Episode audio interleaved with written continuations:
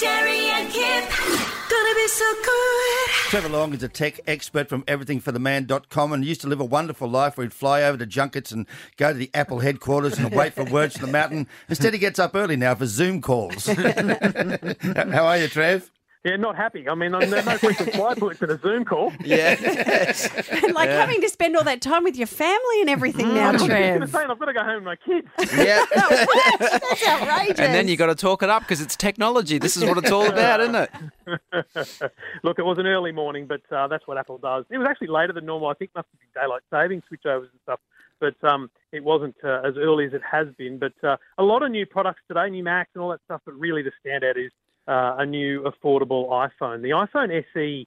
Um, this is the third time they've had this phone, which kind of sits weirdly outside of their normal cycle. The last one was two years ago. Yeah. Um, this one now, you think of if you know anyone that still has an iPhone 6, that kind of smallish, round edges, got the home button at the bottom. Yeah. The iPhone SE is exactly the same, Oh, right. Oh, Okay. wow. but it has the same power and processor performance of the iPhone 13.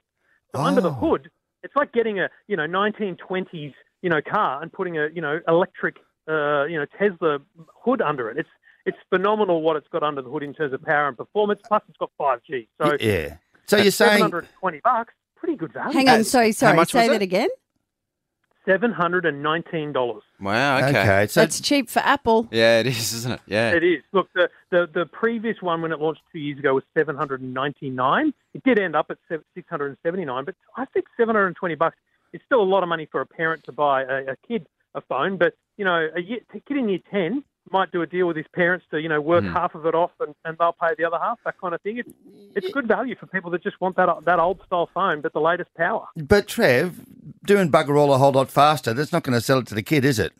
No, but a kid. The problem problem kids have with older phones is they can't run the latest apps, the latest games, Yes. the Yeah. stuff. Yeah. But if you've got that, you know, that right engine under the hood, you can do anything. So where- someone with an iPhone 13 can do. Where are they saving the money, Trev? Like, where, what what are they removing? I- Did I? s- I think I saw a photo where there's only one camera as opposed to seven. Yeah, it's still only uh, a single camera, Yeah. um, and, and it's, it's, a, it's, a, it's an eight-year-old design. The, the iPhone Right. 6 came out in 2014. Mate, Okay. I know it's hard to get a lot of stuff around the world, but where they source this stuff, is that from the technology being outside Officeworks? yeah, that's, that's what happens. Uh, they, they really rely on us throwing us throwing stuff in that bin. But, but Trev, as you say, $749 is still pretty expensive. You are across most tech stuff. I'm going to put you on the spot here. What is the cheapest possible phone you can buy that actually works and is viable and a kid would be okay with? Nokia G21, $199 at Vodafone. Yeah, there you Great go. fun. You I- go I, I've just been playing with it over the last week. It's got three cameras on the back. It's got a nice big screen. It's a beautiful design. Um, yeah, it's a great phone. I, I, I've, when I give my kids their first phone, so my youngest is now just getting to that age, they're, they're running a $200, $300 Android phone because that's all you need. Why doesn't Apple then start to compete on that level? Because you can say this is a cheap phone, but it's not.